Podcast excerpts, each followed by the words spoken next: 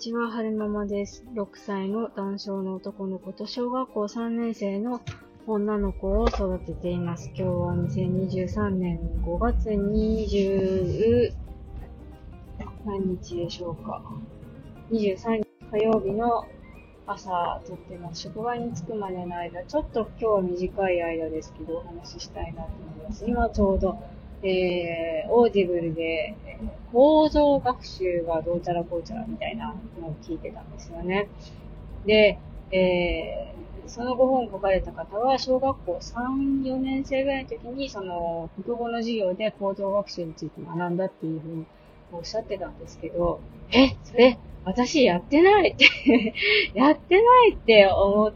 て、ちょっとびっくりしてたんですけど、なんかその方が言うには、その構造学習っていうのは、文章を、あの、いくつかの段落に分けて、で、それを構造を立てて、で、えー、生徒同士で話し合って、この、こう、構造っていうか、文章の組み立て方はどうなのかとか、筆者の考え方はどうし、どうしてこういう、うんと、並びにしたのかとか、そういう議論をするみたいな感じの、まあ、まだ途中までしか聞いてないんでわかんないんですけど、そんな感じの話をされてたんですよね。で、私の国語の、なんだろう、あの、授業の記憶って、まあ一つの文章なんかこう、国語の教科書の中にいくつか文章が、文章とか、いろんな方の、あの、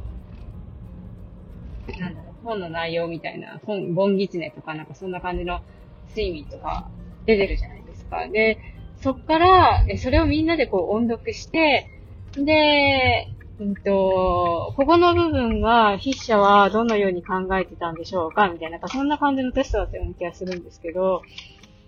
まあ、あの時の私に、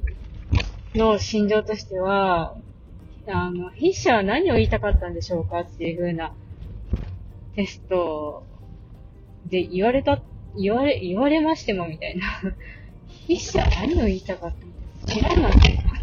私は筆者じゃないからわからんよ、みたいな。こう、なんかその文章を読み解く、読み解くための、なんか、技法みたいな、そういう、で、みんなで議論するとか、そういう授業を起きて、受けてこなかった記憶があるんですけど、これって昭和54年前後生まれあるあるなんでしょうか？皆さんの時どうでした？お姉さんは全然私の時の国語の授業と違って、お姉さんの教科書を見てると、なんか、その、なんていうのかな。ちゃんとね、みんなで議論するような感じの行動の教科書になってるんですよ。私らはなんか生徒同士で議論しなんて全然そんな記憶ないんですけど、皆さんどうですか？国語どんな感じだったでしょうか？えー、職場に着いたので、おしまいにしたいなって思います。ほんとね、国語って、その、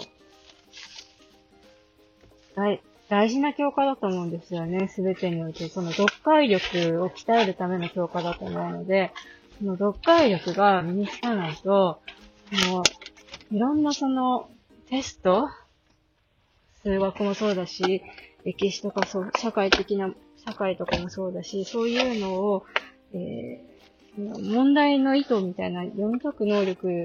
がないと解けないじゃないですか。で、えっと、最後までお聴きくださいましてありがとうございました。それではまた。